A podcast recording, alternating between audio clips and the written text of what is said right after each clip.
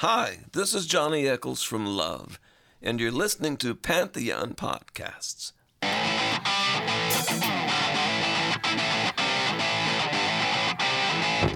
Pantheon Podcasts presents from Hollywood, California, The Devil's Music with Pleasant Gehman.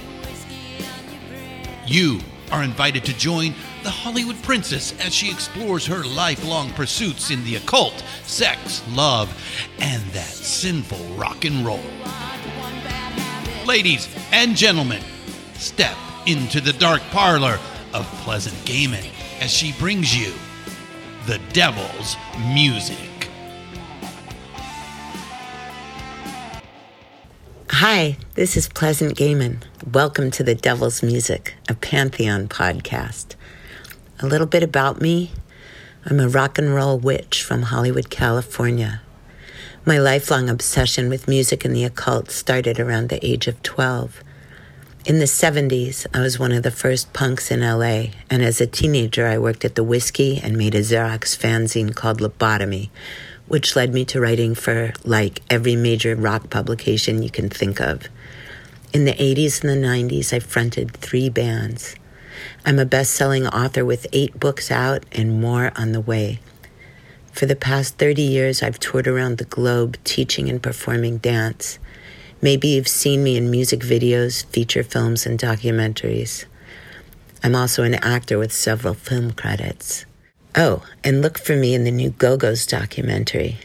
Find out more about me at pleasantgehman.com. That's P L E A S A N T G E H M A N dot com.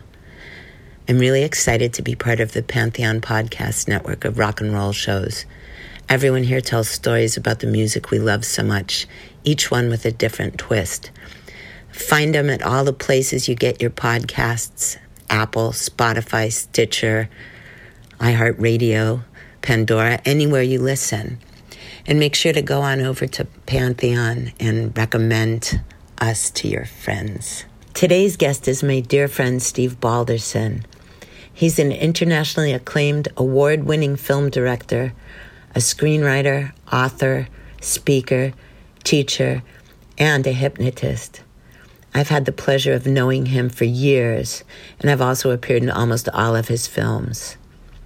Film critic Roger Ebert has praised him wildly, and every actor he's ever worked with, including Mink Stole and the late Karen Black, just adores him. Steve is truly one of the most talented and driven people I've ever met not to mention super funny and twisted. See for yourself.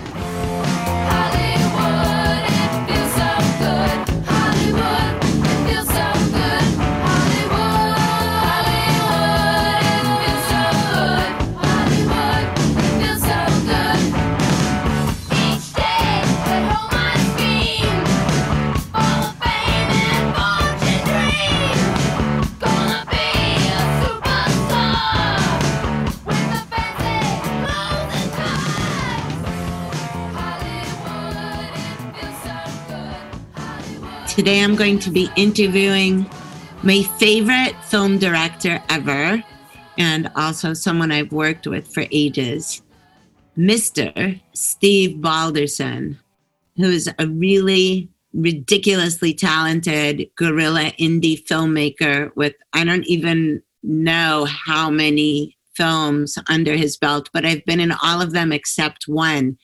He's worked with incredible stars like Mink Stole, Karen Black, and me. Hi, Steve. How are you doing? I'm good. How are you? I'm good. Um, so let's um, let's start off like trying to talk about uh, how many films you've done, how you started doing films, and uh, how we met. Well, I think technically, if you count all the documentaries and the, the fictional features, I think it's 17 features. And this isn't counting the, the stuff that you did in Kansas when you were like eight years old, right? No, I'm just Cor- kidding. Cor- no, correct. It's not. no, the stuff that I did up until no, I'm I'm counting from Pep Squad, which was in we filmed it in 97, 1998. And I would consider that my first film because it was the first film that was actually on 35 millimeter film. And it was like a, a my first real professional project. So since then, there have been 17.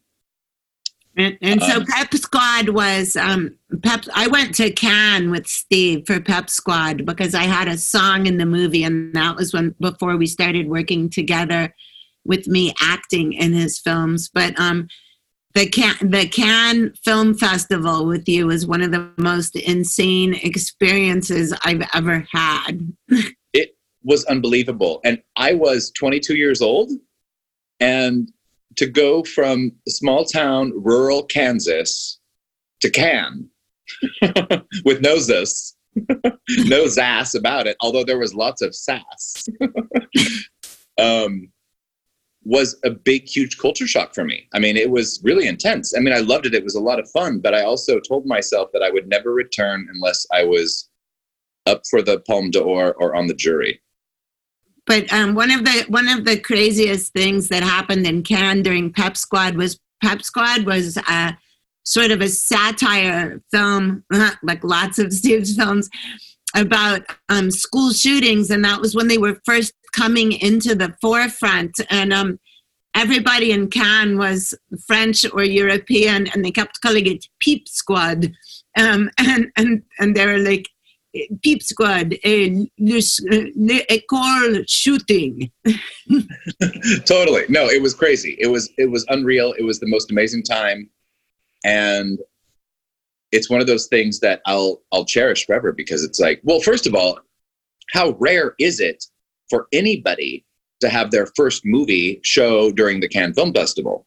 I didn't even know that. You know, I was so young and naive and you know, from the middle of nowhere that I didn't realize that all of us sitting around that table at dinner the night where we were trying to both hit on the wine steward. uh, how rare I won, I won that. oh, I know you did, but we didn't know until the end. no, your mom kept wanting to know if anybody on anybody that was with the whole crew that came to the Cannes Film Festival, if anyone was getting any action. no, I know those were the days. the late '90s were the days.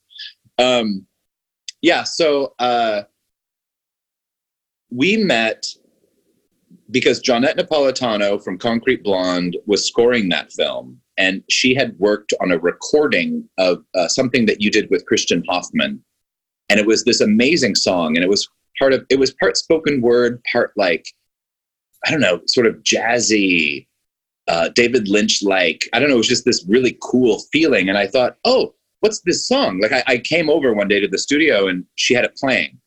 It was I called said, Super Mega Jaja. Yeah, and I was like, what is this? And I, I said, my Zsa Gabor fetish come to life.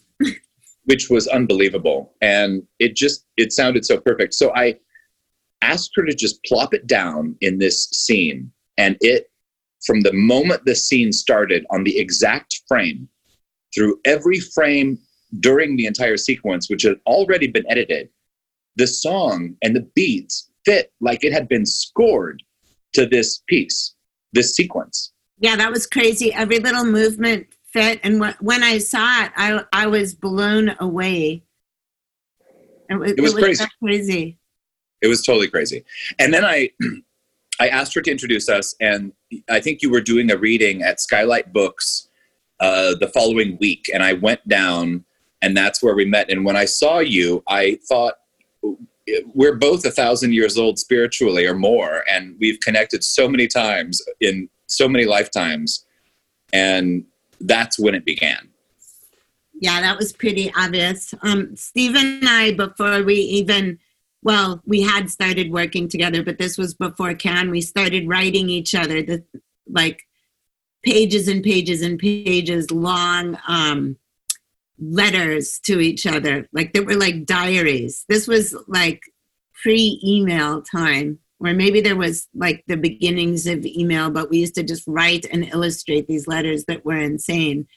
But for um, let's skip ahead though for yes our listeners' interest, and um, we'll we'll just jump ahead. Let I want to talk about Firecracker, which was an absolutely crazy movie that Steve did, and it was based on a true life murder that had occurred in his hometown of Wamego, Kansas.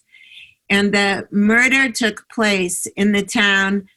Um, the kid that committed the murder, and he murdered his older brother, um, was involved in this crazy affair with a singer at a sideshow um, from a carnival that came that came through town.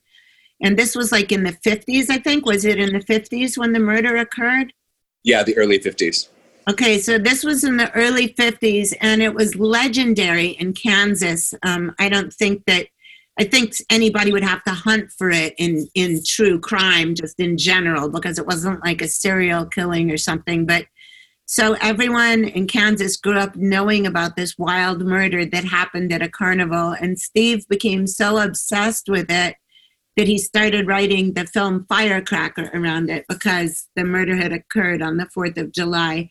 Um, but concurrently, the boy at the time, but the man later, um, had just been released from prison. So Steve got him to be on the, um, like an advisor for the film. And the film was shot at the exact same carnival that had been coming through town for decades, and it was shot in the actual murder house.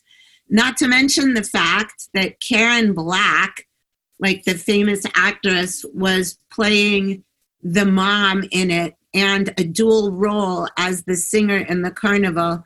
And that we got, um, we got because I I was the the one that sort of inst- like instigated this. We got Mike Patton to play Frank, like the horrifying, sadistic head of the carnival. So, in this movie, Firecracker, before I go on with it, just letting all you listeners know that pretty much everybody in the whole cast, every character, which was almost all of them were based on real characters, either got raped or uh, completely sexually and psychologically abused or um, you know, like bludgeoned to death. yeah. It, it, was definitely a feel good hit. But also, Jane Wiedlin from the Go Go's was in it, and there was real circus freaks, and I'm saying that in quotes just to be PC, like George the Giant, who's like eight feet tall, and um, um, Katzen, and the, and the Enigma, who was in the Jim, um, Jim Rose Circus Sideshow. And what was Kathy's last name? Well, she was the daughter of Lobster Boy. So she played Lobster Girl in the movie, Kathy Barry. Lob, Lobster Boy was also like a sort of a sadistic, crazy carnival freak in real life. Yeah. So this, was, this was just like a recipe for the best kind of like disaster ever. But tell, tell tell everyone how you started working with Karen Black to begin with, and then I'm going to tell my favorite anecdote from, from that shoot with her. Okay. So when I first wrote this character, and well, both of them, like I had seen Trilogy of Terror, of course, and Day of the Locust, and I thought, well, if there's anyone on earth who could play two totally opposite parts in the same movie, it's Karen Black. So I had this concept and I, I wrote it and I sent it to her. I don't remember how I did. It was like during this time period, I got Debbie Harry on the phone. I got Dennis Hopper on the phone. They're calling me back. I'm going to Karen Black's house and I'm living in this little tiny town in Kansas. I hmm. don't know how I did it. As like, but, as like, like barely old enough to drink legally. exactly. And so I sent her this and she read it and we talked and she said no. And then I well said that's unacceptable. so I I wrote her another letter and I called her back and I maybe it made maybe she had a note and I rewrote something or I, you know I sent it back and I said Karen here's the new script. You've got to do this. And she said no. And I said okay that's unacceptable. And I was at this for at least six to eight months and I came out to LA to meet with I think it was on the trip that I went to Dennis Hopper's house. And I decide, you know, I'm going to call Karen again and I'm just going to go to her house tomorrow. and so I Hashtag showed- stalker. totally. And I showed up, and when she saw my face, well, first of all, I was there in her living room waiting for like 45 minutes. like, like uh, there were these big white plush sofas, and I, I walked in, and I'm like, "You sit here; she'll be with you." You know, it's one of those things. And then I I sat there and I waited and I waited, and my brow started sweating, and my armpits started sweating, and I was like, "Oh my god, there's no air in here. What am I going to do?" And then 45 minutes later, I see her like hundred feet away, leaving a room and going into another one. but when I see her, she looks unbelievable, amazing. Like she's got like the perfect smoky eye makeup and the hair is perfect and the the robe is perfect and then she disappears again for another 10 minutes.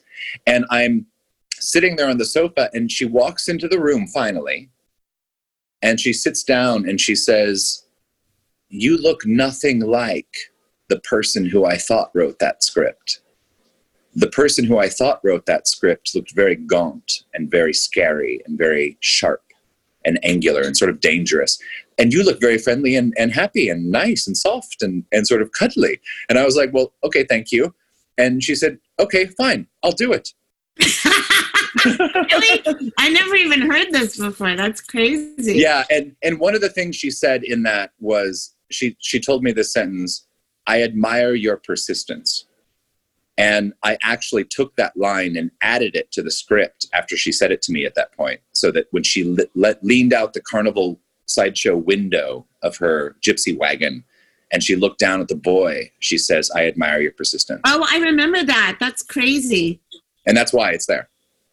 Okay, so let's talk about um, the shoot of, of Firecracker. I'm going to tell a story about my first day on it. So, first of all, Steve cast me as Estelle, a three breasted carnival burlesque dancer in the sideshow. And so I had I was trying to make my own costume and um it was hard. So I called my friend Willie, who designed for Victoria's Secret and Felina Braziers. And I just called them up and I said, if I was like, what would you do to make a, a bra with three cups? And he said, why would you want that? And I said, because I'm going to play a sideshow dancer in a in a carnival movie. And he said, oh, what's your cup size? What's your band size? And the next day he sent over three different prototypes that all had the, the labels of it in there. And I picked one and then he made another one. So I decorated it. And then he also ordered me a mastectomy prosthetic for the third boob because um, to get a real uh, special effects like third breast put on would have probably cost more than the entire budget of Steve's entire movie at that point. So he just like he gave he threw in like a free mastectomy prosthetic, but then it got lost during it got lost from FedEx during a hurricane in Rhode Island or something. Remember we were panicking about the boob coming. we were panicking about the boob every other day. yeah, I know. Because then when I finally got to Kansas and had it, um, and we did a makeup test, it took like an hour and a half to, to get it applied to my chest. And I was sitting there topless in Steve's parents' living room with people from the crew walking by and averting their eyes. I'm sorry, I'm sorry. And I was like, no, you're going to see this every day of the shoot. So finally, we got it down to um, about it took about an hour, but I'd have to. It was also the middle of September in Kansas, and it was so fucking humid. And the boob was put on with like a combination of like latex and like toupee tape and mortician's wax and all this stuff. And the trailers that we had for the um for you know for hair and makeup and wardrobe were just like like you know 70s RVs that people from you know, Wamego and other parts in Kansas had like just sort of donated to the production. So there were all these like falling apart things with like broken screen doors and stuff. And in the makeup trailer, the makeup artist Linda, um, she was like she'd be putting my boob on every morning and we'd be all like tired and sipping coffee. And she'd have to like be pressing it up against my chest. And so some production assistant would knock on the door and Linda would be in there with her ha- one hand holding my boob on and the other hand ho- brandishing a fly swatter going, God fucking damn it, fucking flies, God damn it, God damn it. and she would, she scared everybody. So my first scene with Karen was, um, we had to be assaulted in in a carnival trailer and i had made the absolute mistake of watching for like the 400th time i watched the day of the locust which was always one of my favorite movies. And then after i watched it that night i had a complete panic attack when i found out that my very first scene in the movie was getting raped in a carnival trailer with karen. Do you remember this steve? I do, and it's so amazing because, of course, I had no idea all the the pressure that anybody else was going through. I was just making a movie, and so it's like, well, today we're going to do the rape scene. Yeah, we're gonna start out with the rape scene. So I was like hyperventilating, not because I was getting raped, but because I was working with Karen Black and had idolized her for years. Anyway, um, also, my boyfriend at the time, James, aka Dirty, had never been on a film set before ever, and he drove out from from LA um, to to you know to visit me on on set, but also to be an extra. So when they were casting all the carnies, like everybody had to get fixed up with makeup and wardrobe, and uh, all the the wardrobe people looked at him and said, "Oh, you're fine," you know, because he just looked like a crazy carny. You know, he was, all, Totally. he was all dirty and filthy and stuff. So anyway, he's sitting there. He's going to be in this scene. Karen Black and I were there, and she was she was talking to me about acting, and I was trying not to act like I was losing it. And then this guy walks in and goes, um, "It was like some Nebraska college student, farm boy, cute boy that you had hired." He walks in and he goes, "Hi, my name's uh, Sean, and I'll be your rapist today." So that kind of like broke the ice. and um, um, so he, I don't think he'd ever really been in a film before. So, so you got Karen to, um, you got you got Dirty to hold Karen, and then Sean was going to rape me while Karen was being held down, and the the camera was really close, and and Sean didn't have very much film acting experience. So the first few cuts, he was holding me, but it didn't look like we were really struggling. And then you kept going, cut, cut, because it didn't look realistic. So both you and I started explaining to him, like, how to make it look more realistic when the camera was that close. So then when we did that take, I remember we were fighting so hard that my spike heel scraped his whole arm and it started bleeding. So you were like, okay, cut, cut, cut. And then I think you moved the camera so we, we couldn't see like the big giant scratch mark on his arm and then we started again and then because it was so hot and humid where we were filming it and we had just been struggling i was sweating so hard the boob fell off the third boob. So with a big farting noise and you were like cut we lost the boob.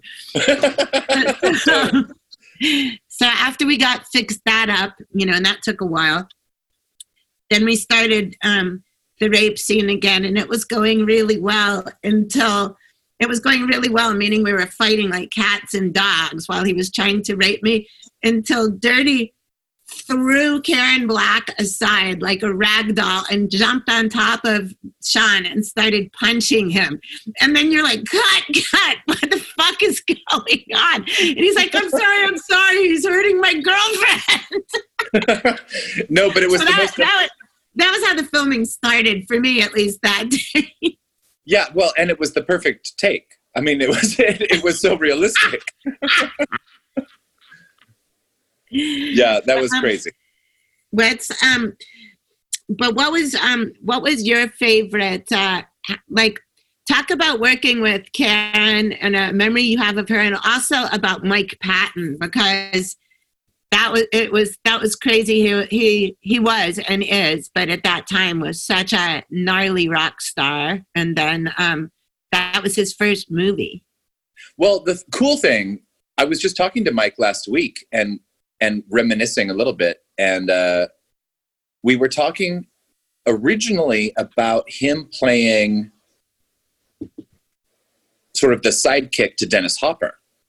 hmm And so Dennis wanted to play that character, and he was adamant about it. Dennis was Dennis Hopper, and so uh, I entertained that for a little while. And at one point, when we couldn't get the funding to make it with Dennis, I thought, well, then Mike should play this part because Mike's actually just as crazy and gritty and insane as Dennis is, and he should show us his version of of Dennis Hopper, like from Blue Velvet, you know, something like that. Yeah. And um, Mike was really hesitant, and and I I convinced him by saying that it's not like it's theater, it's not stage. Making a movie is just like making a record so you go into the studio, and if the take isn't perfect, you do a second take, you know, or you punch it in, or you you do sort of an edit. And so I I said, you know, we could do it a thousand times. It doesn't matter. It, what matters is you have the freedom to choose again. If it didn't work, choose again. And he was like, oh, that makes me feel a little bit more comfortable because the idea of like going in on a set and like performing it perfectly the first time, like you're on stage, is terrifying to some people, especially if it's in a field that's similar but not in their ballpark, like in, in what they're used to. Um, so that was cool. Like, and I'm I'm glad I did that because he also played the dual parts, and he played the brother who was the alcoholic and abuser, and also the abusive carnival owner. And what was so amazing about him is that he did those parts so drastically different that afterwards people didn't recognize him yeah, they didn't did, know that it was him. No, it was crazy. One guy was like, you know, the the carnival guy was crazy, but who played the brother? He was amazing. And I'm like, the same guy. you know, I don't know. It was amazing. And and working with Karen was always awesome because she would always bring something to the table that was this sort of magical. I, I don't know how to. I, spiritual is almost the right way to say it. I'm not religious, but there was something religious about watching her work. It was, it came and it was just um, full of energy, not of this planet. Like she was and, channeling. It was, I thought it was yes. channeling. Totally. And she, a number of years later, um, I can't remember exactly what year it was, but uh, she was dying of pancreatic cancer, and we had one of our final phone calls. And she told me, Do you want to know what it's like to know you're truly alive? And I said, Absolutely. And she said, It's in the unknown. If you go down this road a thousand times and you know what's coming up ahead of you, and you can see this tree in this village, and you know the traffic's going to get worse, you just sort of check out. But if you go down this road that you've never been down, you don't know what's up ahead. You don't know what's around the bend. So you are very alert and very present. You're totally alive, and there is no better place to be. And when I heard that, I was like, wow, yeah, you're right. I don't know exactly what that means. I need to experience that.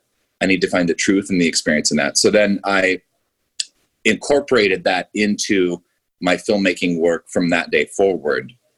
Uh, and for that, I will always be indebted and grateful to her because that was like a sort of a, a gift. And working with her was a gift. And she was unbelievably talented and will be immortal in celluloid history for eternity. So there you have it. Yeah. And you also worked with her in Stuck, as well as Mink Stole. The warden said, Come out with your hands up in the air. You don't stop this ride, you all gonna get the chair. Two Gun Matilda said it's too late to quit. Pass the dynamite, Molly, cause man, this music lit, there's a ride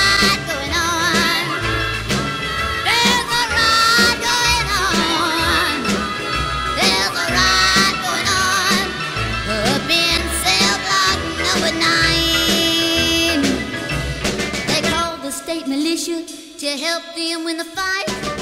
Drove up to the prison in the middle of the night. Each and every trooper, he looked so tall and fine. All the chicks went crazy up inside. And Stuck was a black and white women in prison movie that I was very honored to play um, uh, a dyke cop killing hooker on death row. well, of course. in the role she was born to play, aside from a three-breasted uh, burlesque dancer. Yeah, of course. No, that was hilarious. I mean, it was shooting in Macon, Georgia, where we actually another filmed, humid place. Oh my god, I know. Like I after moving from Kansas to Los Angeles and not having the humidity, I will I not again. there will not be a humid moment in my life again. Um, it was so surreal going to Macon, Georgia to do a women in prison movie where of course everybody's you know very stylized and it's jazzy and they're all wearing stiletto heels in prison you know and, and Jane, Jane Wiedlin was in that too yes jane Wiedlin, susan traylor mink stole karen black you uh, it was amazing starina johnson was it was one of her first films and she was unbelievable in it and stacey cunningham was unbelievable as the guard guard um, and we filmed in the actual prison do you remember but, that day? But, we yeah. Oh, oh, my God, do I remember the prison? But I have to, I have to interject what, what you did to us on the first day. Oh yeah. In the in the old building, um, there was some really giant old abandoned building in the old part of downtown Macon, and um, Steve had had prison cells built into that, so he had all of us girls come up there to just to check them out. And They're like, go in your cells. Like maybe you want to decorate them or something. And uh, Mink Stole and I had already been, we'd already been um, communicating. Like we'd been calling each other, and I couldn't believe I was getting the chance now to work. Not, you know, not just having worked with Karen Black on a movie, but now also Mink Stole, who I'd been idolizing for the same amount of time as Karen Black. And Mink Stole and I were going to be cellies and so she was a religious zealot that had like murdered a bunch of like FBI agents or something in a shootout. Um, but we were going to be cellmates. So we decided that there, before we even got to the set, we decided that we were trying to figure out, we thought there was going to be bunk beds. And we were going, well, who would have the top bunk, you or me? And and then I made a shank out of a toothbrush. I was like sitting there on my driveway for hours, like sharpening the end of a plastic toothbrush and I sent a picture of it on my flip phone to Mink Stole, and it said I made a shank. And then I emailed it to everybody in the cast, and everyone's like, "I want a shank." Um, but, but, so, so Steve um, had us go to ostensibly to decorate ourselves, and then we all went into them, and then he locked us in. yeah, that's what you do. and then he just that, left us in there. Yeah, because I wanted to. I mean. Uh, for for all fun and intents and purposes, just to get the feeling of what it feels like, you can't get out, and you're trapped here, and you might only be trapped here for an hour, but could you imagine what it feels like to really be here for like a year, two years, three years, life sentence? You know, like, and just even experiencing it for an hour, you guys got that, didn't you? Oh yeah, we all got that. that was one trick that I I used to love tricks like that to play with actors, but then I realized that sometimes it's also just about acting, and you don't have to like actually live it to to to act. Thank God you didn't throw us in the hole. right. but um, let's talk about the Bibb County Jail in Georgia. Totally. I was so excited. So Elliot Dunwoody was a prominent businessman and um, filmmaker, and he knew everybody in town. The Dunwoody family has been there for a thousand years, right? And so he knew how we could film at the prison, and just to get some sort of hallway shots and some, you know, in the yard where people would go out and like exercise and work. And that was basically all we wanted to shoot at the prison. It was basically exteriors, you know, even though there were a few interiors. And so he arranged it for us to go one day. And when we showed up, there were so many strict rules and things that were it was so overwhelming i couldn't even follow the order of the rules. It was like you know okay number one you you walk through this gate and you don't do this. You walk through this gate you don't do that. You walk through this gate you don't do this. And you're like what the fuck was i supposed to not do on the first one? Well the first thing that i did when when um the, the actual real bailiff he was um he was lecturing to all of us women to like Jane Wiedlin and Mink Stole and me and Starina and Stacy. He was going, "All right, ladies, um, you're you're in the Bibb County Penitentiary. We have more than 800 highly dangerous inmates here. At any time you're in here." Do not make eye contact. Do not make verbal contact with the inmates. And as he was saying this, I was standing near a desk. This was in the parole room. And they had this like really, a whole bunch of really cheesy little pads with like, like from the 70s with the graphic of like a, you know, a, a quill pen and an inkwell. And it said, from the desk of the Bibb County Jail, you know, making, making sure to, and so he was talking that to us. And just like sort of automatically, I slid my hand onto it and grabbed the pad and put it in my pocket. And then I was like, holy shit, I'm like stealing from a prison. But I wasn't about to put it back at that at that time. Anyway, we're sitting there in our spike heels and our little like really tight, like sort of 50s like dresses. And um, then suddenly it was time for us to go to walk through the prison. So we're walking in a line with the bailiff through this never ending halls of the prison. And for anyone who's listening, this was so far before Orange is the New Black that it's not even funny. it was, what year did Stuck come out? Was it 2009? It was something like that. It was. Oh, no, we shot it. In, I think we shot it in 2008, and I think it did come out in 2009. Yeah.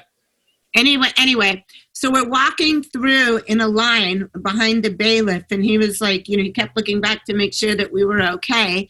And then from the far end of the hall, we saw these guys all chained together wearing striped suits, black and white striped suits, and little hats, like little almost beret hats. And it looked like a scene from Oh Brother, Where Art Thou?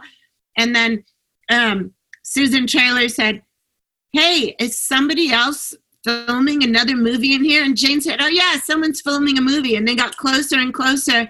And um, I said, Hi. And then they all started catcalling and screaming. And the bailiff turned around and said, Do not make eye contact with, do not make verbal contact with the inmates.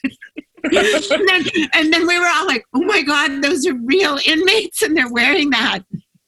Totally. It was so surreal. It was unreal. It was amazing. And then we filmed there all afternoon and left and we made it out alive and you did not get arrested for stealing from the prison. um, talk about working with Mink Stole because she was so fun to work with and you've worked with her a few times. Right? well, okay. What's amazing about Mink is, well, okay. So I'm in post production right now on my new feature, which was, is the closest that I've been able to be an artist 100% since Firecracker. I didn't have anybody to answer to. I had no producers, no crazy actors, no the financiers, you know, name, go down the list. This was one of the most truest movies from conception through all the way to the the story and the script and the screen and the visuals and the editing and all of it that I've tell, been able tell to tell us what it, what it's called. Um, well, the title as it is today is Oliver and Evelyn Black. And it's a story that stars Xander Berkeley and Sarah Clarke and Mink Stole. And Xander is a uh, an artist who is very successful, but not so much anymore. And Oliver Black has been given a commission to make a painting or a sculpture. And his wife wakes up dead. And he, through process of creating uh, this sculpture, potentially brings her back to life. And Mink Stole plays the art dealer. And when I was working with Mink on this m- most recent movie, she reminded me of something that went back to Stuck with the Women in Prison film. She said, typically people ask her to play things that are satirical or tongue in cheek or dark comedy or campy or crazy. And she's never actually allowed to show her dramatic side. And she's one hell of an actress. Like she can be a dramatic actress. It's just nobody's ever really seen her that way. So when I asked her to do this most recent movie, uh, she didn't hesitate. Uh, and we filmed it in Maine in uh, October. And so we're now finishing it up, visual effects and score and sound design and all those things. But working with her again was so much fun because I hadn't seen her since Stuck was in the festival circuit, and we would be flown places to like Outfest. Uh, it premiered in LA at Outfest, and then Stuck also uh, premiered at the Boston Underground Film Festival, and Mink won the Lifetime Achievement Award, and we went to Raindance and uh, dozens of festivals worldwide. And hanging out with Mink at those places, we really got to know each other. And we talked about doing a, a family Christmas caper comedy, which I also talked to you about around this same time, which we still haven't made, which we probably will at some point. But um, this most recent time working with Mink was really great because I got to see her. She is one of the easiest actors to take direction. So, you know, she like walks across the screen, she does it some way. She looks at you and she says, uh, Do you want me to do that a little bit more blue, a little bit more orange, a little bit more yellow. And you say, yeah, let's just try all of them. And then she'll do it. And she doesn't care. She's just, you know, she loves her job. She's great at it. And she's an icon. And it's so amazing to work with someone who's been in some of my favorite movies and and to know that we're we're collaborating. Like there's nothing greater than than to collaborate with artists that you admire for sure. Yeah, for sure, totally. Um, she was so much fun to work with too. She was always in a good mood. Always. Yeah. I mean, that's the other thing is when I when I cast a movie, I try to think about who's going to like get along, you know, because this person might be the fantastic actor for this part, but if everybody else in the scene doesn't get along with them, then at the end of the day, when we're having dinner and we're singing Kumbaya around the campfire, like we did in Casserole Club, you know, it's like we had one of the Backstreet Boys making his acting debut, and Daniela Sea from the L Word, and you and me and Jane, and we're all sitting around enjoying each other. That's the the key, I think, to if you're going to collaborate and make art of any kind, to enjoy the people that you're also working with because yeah, you, you, have a really, you have a great knack for that. For picking yeah, I love people. it. It's important. It's so important to bring people together that want to be together. Because if you're bringing people together that don't want to be together, it will show and you'll feel it, and that's not going to be so fun to be around. Was that was that that was Kevin Richardson's first movie, right? Correct. He had been on Broadway. He was in Chicago on Broadway. Oh, I didn't know that. Yeah, just like a year or two before, he had been wow. in Chicago, and so I knew he was a good actor. But and he had been trying to sort of show that he was a good actor, and nobody would believe him because it's like, oh, what a Backstreet Boy wants to play an alcoholic, abusive, sex crazed cutter. He, and, was, and just, he was so good. He, he was, was, so good. He blew me away. Totally, but so many people didn't believe it beforehand, and then when they saw it, and he did win a number of best actor awards at festivals you know then they were like oh wow he's great you know it like sometimes it just takes believing in in somebody's spirit and their talent and you see it happen he was he was so fucked up in that part. He was just like he was scary. Like when we were watching some of the scenes in the casserole club which um, i'm gonna I'll have you in a second describe what that movie was about because it's so dark. That might that might be your darkest movie, although all of your movies are really well, not all of them, but most of them are pretty dark. I remember thinking that a boy band person was going to be in the movie, and I was sort of having my doubts too. And he was so nice and genuine off screen, and then when he was acting, he he was so intense and scary that Jane and I were watching the scenes getting filmed and we started crying. But that happened a lot also in Fire Firecracker with like yeah. Mike Patton too. I mean, just like how, how they could adapt such dark, like just embody all that darkness. But um, yeah.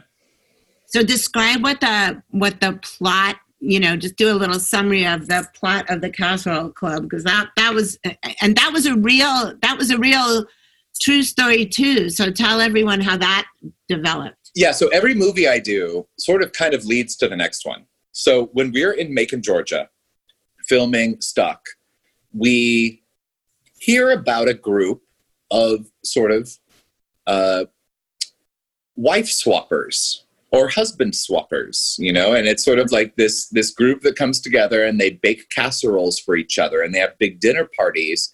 And then mommy and daddy might go home with someone else. And they actually called it the casserole club.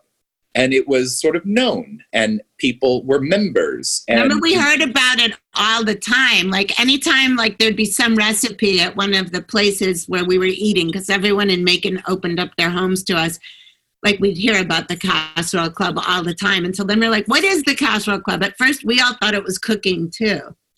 Totally but no it was about let's get cooking. Cooking with gas. Exactly. So then um we i sent the screenwriter frankie Krainz down there to investigate the casserole club and i don't know to the extent at which he infiltrated the actual casserole club or whether he just observed it and used his creative spirit to create characters. But we created the script together he and i and when we were filming this movie uh, it, it all stemmed around the idea of it was set in 1969 and it was historically accurate and uh, each costume and production design element and character were period specific and it was about these five married couples and the destruction of most of their relationships. One of the relationships got stronger throughout the film, and that was the relationship that you played opposite Hunter Bodine. Yeah, and we were the ones that were the actual swingers that kind of started it, but we already we had a, a strong relationship, but everyone else's went to shit. Exactly. Everybody else's fell apart and it was really, really dark. And and there was an accidental suicide. Uh, there was some really terrible emotional abuse, you know, done between the characters in that film, and and some really terrible turmoil and depression in some of the others. And it's it starts off really campy and fun, and there's lots of colors and food and crazy, sexy things, and it just gets darker and darker. It's like a train wreck. It's like the the the next car hits you, and it feels worse than the last car hit you. You know, it is just terrible and you leave that movie and you're just like, God damn. But uh, it was because it was historically accurate and of artistic importance, was invited to be part of the United States Library of Congress's permanent collection. Uh, so it's always going to be there for eternity.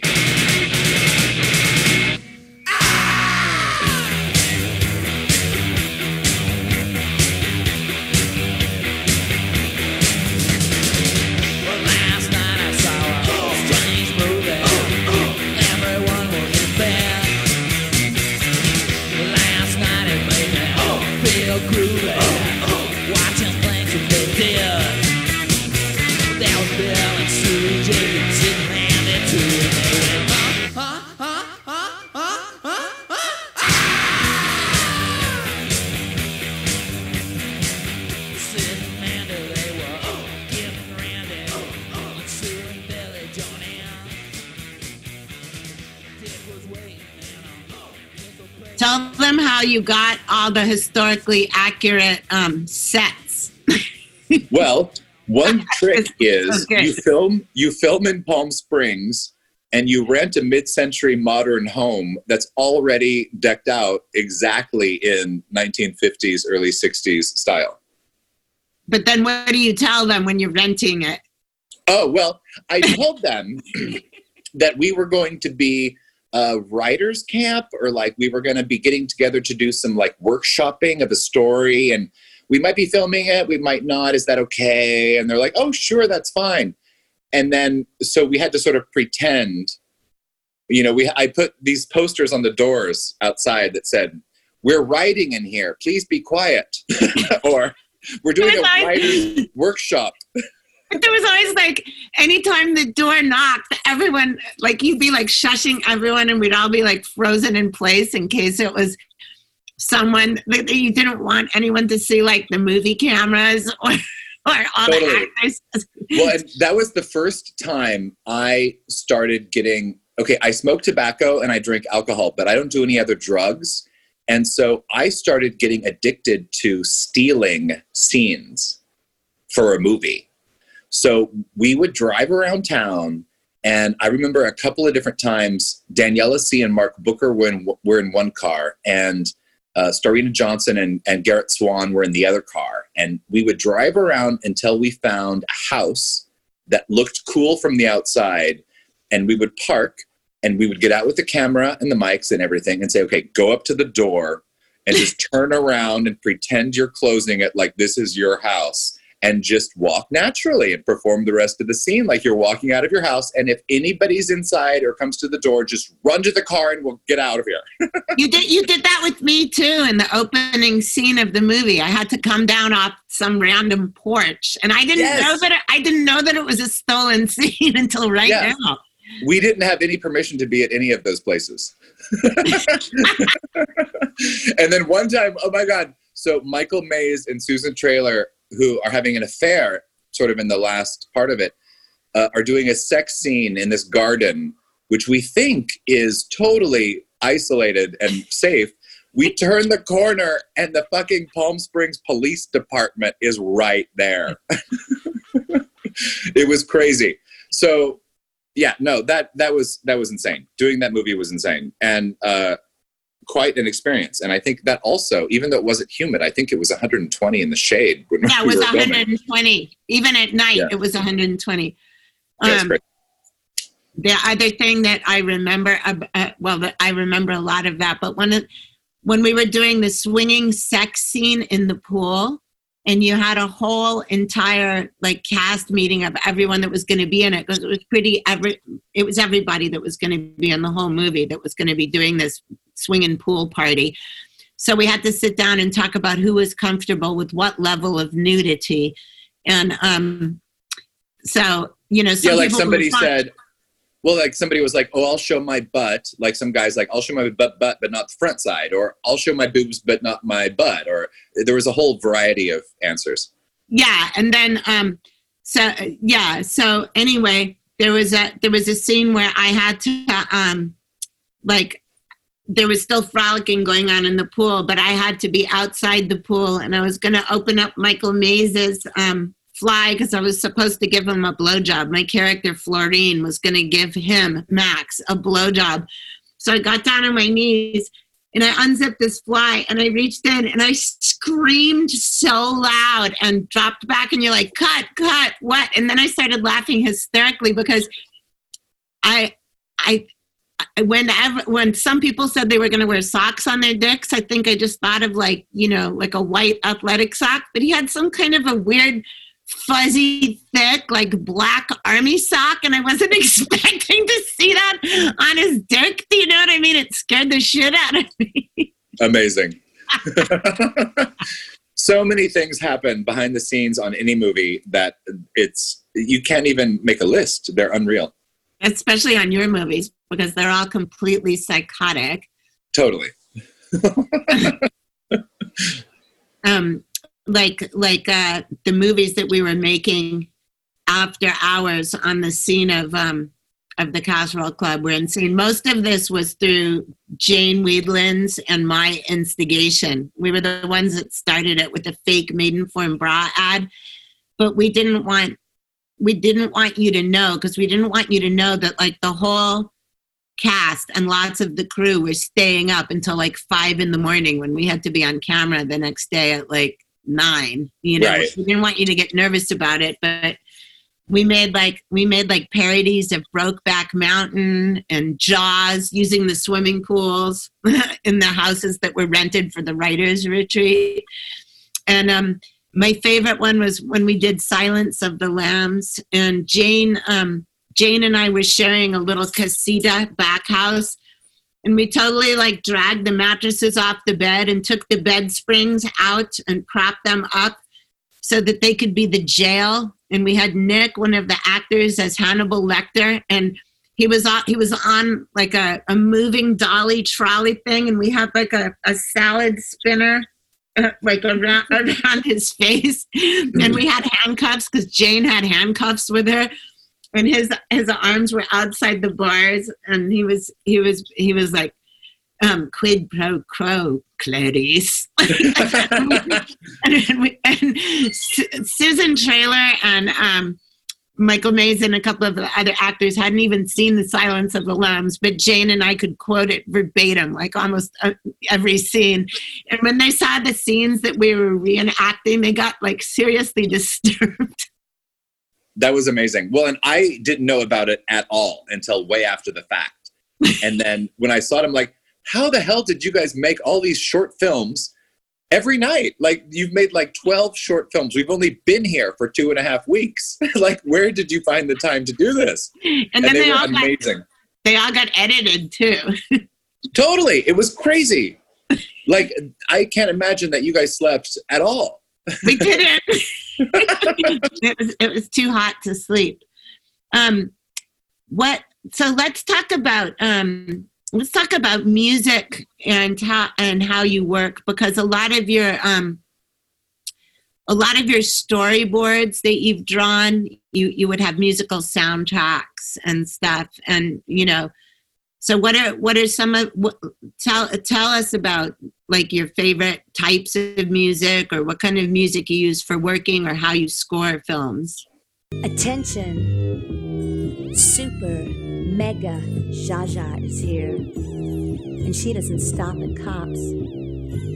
She slaps away every bit of injustice, fascism, prejudice, and abuse with a flick of her opera gloved hand.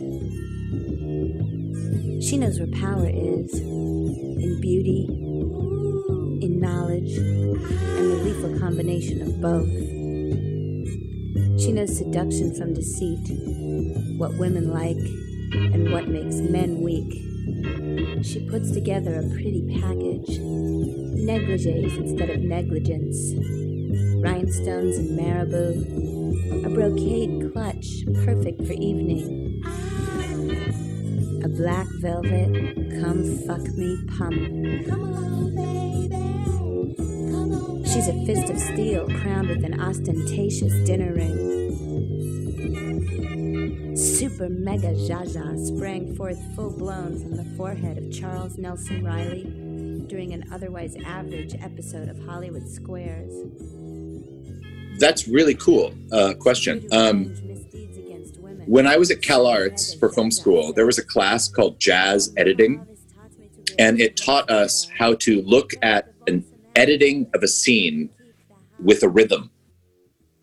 So Hitchcock would do sort of a, a wide shot, and then he would go closer and closer and closer to this person, closer to that person, closer, closer, closer, closer, closer, closer, way back. You know, and there was this sort of rhythm to it that I really took to heart. And so when I am approaching anything, I see it in my mind already and I hear it that way. I hear and see the rhythm of it. But in order for that to be communicated, I have to sketch it down. So then I have to make storyboards and I have to sort of plot it out so that I make sure I get each one of those elements. And the music can be different. My one jazz is one of my favorites, of course, but I listen to every genre of music and every kind of music globally. Um, it doesn't matter what language or culture the music is from. If it sparks in me something that's visually rhythm, rhythmic, which is interesting. It's sort of like taking the sound of the picture. And there's a line in my new movie that's in post right now where she asks, Can you hear the sound of that color? And I love that idea because, of course, there are frequencies in everything. So I try to like find out what frequency is this that I'm hearing. Is it rap? Is it blues? Is it jazz? Is it African drumming? Is it whatever it is? And then I listen to it, and that informs me how I'm going to cut it and put it together, which then informs me how I'm going to direct it and shoot it. So it's a whole thing that I do, and I love it. And music is really, really important through the whole process. Yeah, definitely. Music is is so important. and scoring is is also part of it. One of the my two favorite composers are Heather Schmidt uh, and Rob Kleiner, and both of them are people that I've worked with repeatedly, whom have every time they send me a song or a, a, an excerpt or a measure for a scene, it just fits it. I mean, I don't know how they do it. It's sort of like when you work with great actors and they just they just come and do it. I don't know what that is. I don't need to know what it is, but I love it and I see it and I appreciate it and I'm thankful for it and it's magical. It's amazing. Yeah, Rob Kleiner's um, score for Stuck was insane. Yeah, so good. It was like it was like total beatnik jazz. Totally. And I like I, I like using musicians as actors a lot because it, it, it's like they're and I advise other young filmmakers to think about this too. You know, there are artists who create um, to inspire and entertain in, in a variety of ways, and just because they're not actors per se doesn't mean they're already not performers, and it's the exact same thing. And a lot of musicians aren't asked to be in movies typically. Yeah, Mike was Mike Patton was very nervous. He he called me up after you guys talked, and he was yelling like, "What makes you think I can act? What makes you think I can be in a movie?" Yeah. And I but I told him I'm like, "Hey, you go out on stage as a character." And it's the Yeah. same thing. I don't exactly think he realized that though. I mean, he was he was so good in, in that movie. Damn. Totally. Yeah, it's amazing. And I I like making music sometimes. I haven't for years, but uh in the like 99 2000 I did two albums, which was crazy and it was sort of like a fun experiment in sounds and storytelling using auditorial inspiration as opposed of auditory ins- inspiration as opposed to visual. Yeah, those were great. Thank you. So, who would you um who would be your dream musicians to work with in the Um, future? do they have to be alive? No, I was just going to say maybe they don't have to be alive because I, I would say David Bowie if I was making a. Oh my. God. Okay, if David Bowie and Sam Cooke could Oh collaborate yeah, on a score, or no, Thelonious Monk and David Bowie, yeah. Like just some crazy ass combinations could be awesome. So good. Jimi Hendrix. Jimi Hendrix and Sure. Mike Patton, or uh, I mean, I don't know. There's there's so many, so many great. You know, it's then I look at the people who aren't so they're great, they're icons. You know, like Madonna or like Lady Gaga or like um, Prince, who are more modern. But I'm like, God, what would they have done if they did a rock opera? Oh yeah, you know but like in the style of like the wall yeah. you know like those things would be really cool i would love to do a musical someday for sure i've oh, never Yeah. i don't even know like what it would be but i would love to direct a musical and it would have to be kind of like that it would have to be like a crazy weird sci-fi gothic something who knows That would be fabulous. Um, what kind of what kind of plans do you have for films after after this next one comes out? Are you working on stuff?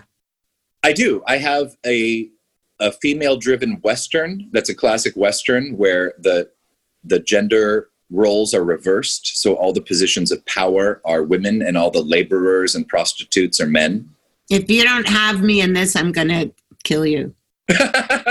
of course we'll discuss it i'll send you the script i also uh, wrote a pilot and a series uh, with amanda Di- Diebert, Dibert Mhm. and uh, Pablo Diablo, based on Elizabeth Bathory. uh, oh the yeah, yeah, most yeah, yeah, yeah, yeah. World-renowned female serial killer. So there's a lot of things like on the back burners. I mean, I've got probably twelve projects on the back burners, and I don't know which one's going to be next, but they're all sort of sitting there simmering. Tell tell us about your spiritual practices. Well, I was in a, a terribly emotionally abusive relationship for 12 years. And when I got out of that, I uh, felt really betrayed and hit and numb. And I wanted to find the piece of learning how to heal from that. And so I looked into neuroscience and I had a friend who was a shaman healer woman. And through the combination of working with the healer and learning neurolinguistic programming and studying the effects of the mind and the body and the way all of it is put together, and then also the universe at, as a whole, um, it, it, it, when I say it enlightened me, I don't mean it as as trite as that sounds. It actually like it lit something up in me. It turned the light on. it it turned the switch on. So then I I continue to uh, meditate. I when I get signals and messages coming from the universe and the cosmos and the the energy around me and the frequencies and all of these things, I I listen to them. I make note of them. I'm thankful for them and I appreciate them. And I sort of do what they say.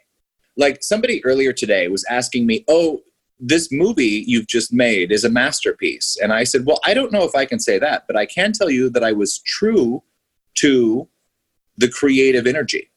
So the creative energy comes from wherever it comes, and it comes through into me.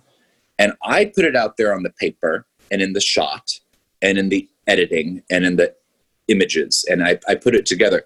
And if I am true to it, 100% without questioning it, that's what is truthful and it works for me. And if that's what makes something great, well, that's for someone else to decide. Because no matter what I do, 10% of anybody or half or whatever will hate it. So it doesn't matter. As long as I'm true to the source.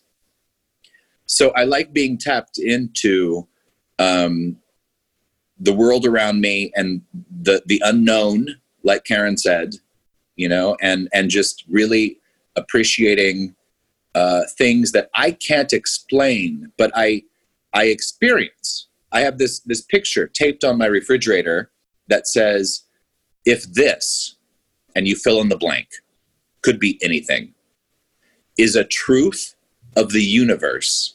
It is possible for me to experience it. You might have a belief. You might believe in whatever you believe, but you may never experience it. So those things don't appeal to me. But what appeals to me is the idea of if I can experience that, then that must be a truth of the universe. So that's sort of the practice that I, I go through in the world. And if if I'm sensing a crazy, weird, energetic healing session where the vibrations are strong and I can feel the pulsation against my ear, I've experienced that. I don't need to understand it. I don't need to make sense of it. But I have to appreciate it and just recognize that I've experienced that. That's a truth of the universe, and that's just how it is. And you're a hypnotist too, right? I love doing guided meditations, which is what I call it. I mean, but you, you hypnotized the whole cast, and I remember when we were in um, Kansas one time. No, I know, but I I call it just doing a guided meditation because every sort of meditation is hypnosis and all hypnosis is self hypnosis. It's not something that somebody's doing to you, it's something that they're guiding you and you are exploring yourself. So I love doing that. And I love doing it for myself. I love just last night, I had a friend who had a, a problem and he was conflicted and he was going through something. And I said, okay, calm down and just close your eyes and let's just talk through this. And I, I love the way that my voice changes when I'm doing it. I was just going to say that. Okay, can we conclude this interview? Will you, will you um, hypnotize or guidedly meditate like our listeners? Okay, but first you have to say and preface if if anybody is driving or operating any sort of sharp, heavy, dangerous equipment, you can't do this. You have to yeah, stop. Don't listen. Yeah, you, you just stop la. La la la. Just plug up your ears and go la Totally. la la.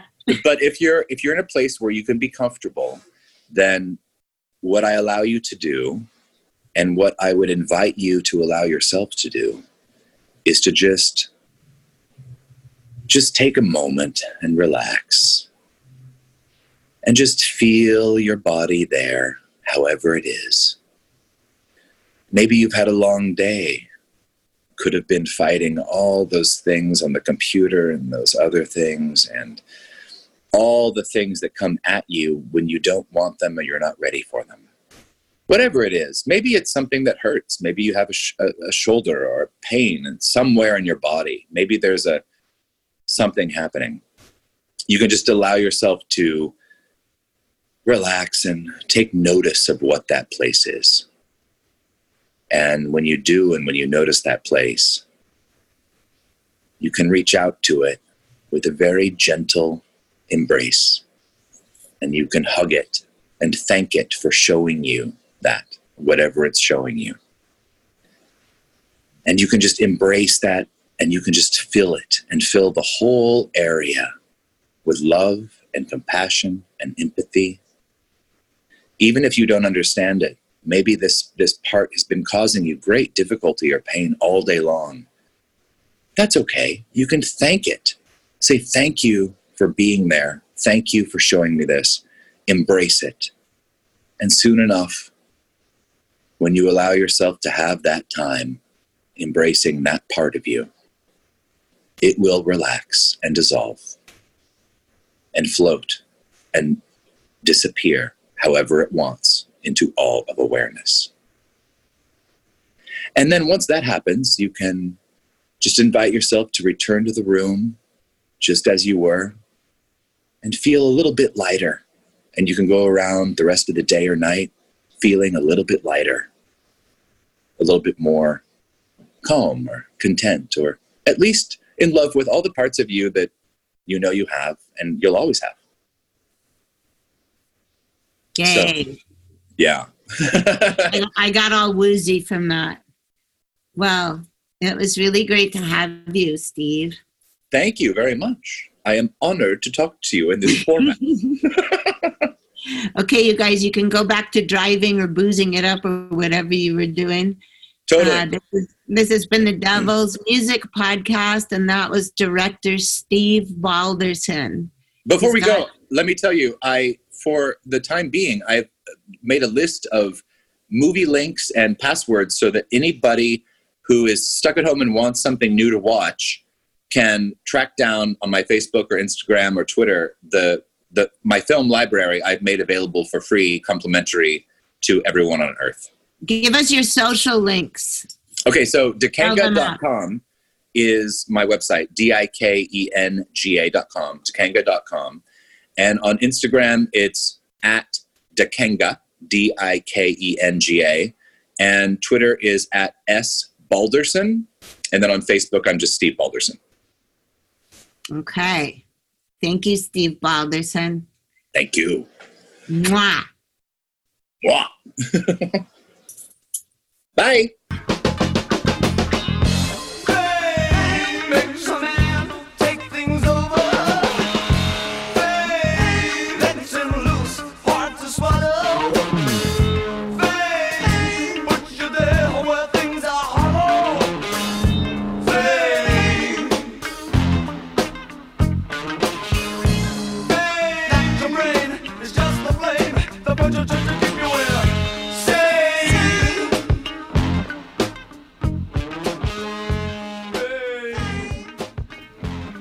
So, how'd you like Steve?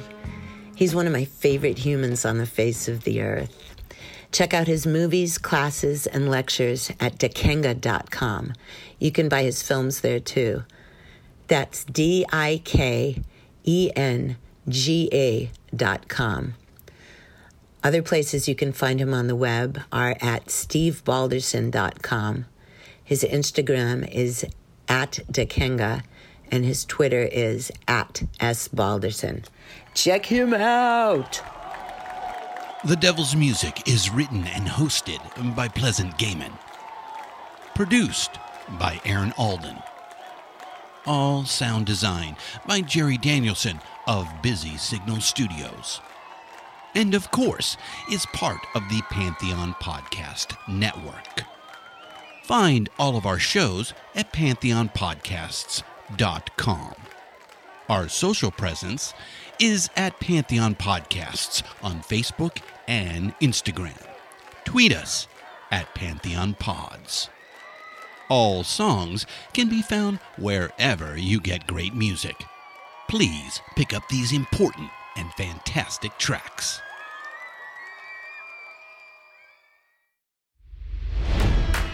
It's NFL draft season, and that means it's time to start thinking about fantasy football. FantasyPoints.com features industry leading experts and prognosticators using proprietary hand charted data to help you score more fantasy points. FantasyPoints.com is the place to go for whatever kind of fantasy football you play. Whether you play fantasy football, daily fantasy sports, or do a little bit of everything, Fantasy Points has the meticulously researched content to guide you to victory. And why wait for the fall? Fantasy Points also covers the new spring football league, the UFL. Join the guru, John Hansen, Scott Barrett, Joe Dolan, and other massive names in the fantasy football universe with an exclusive offer. Use code Pantheon for 15% off any fantasy points package, including the all in package, with access to every article, tool, and data nugget that Fantasy Points has to offer. That's fantasypoints.com and code Pantheon for 15% off at Fantasy Points. Fantasypoints.com, code Pantheon. Score more fantasy points.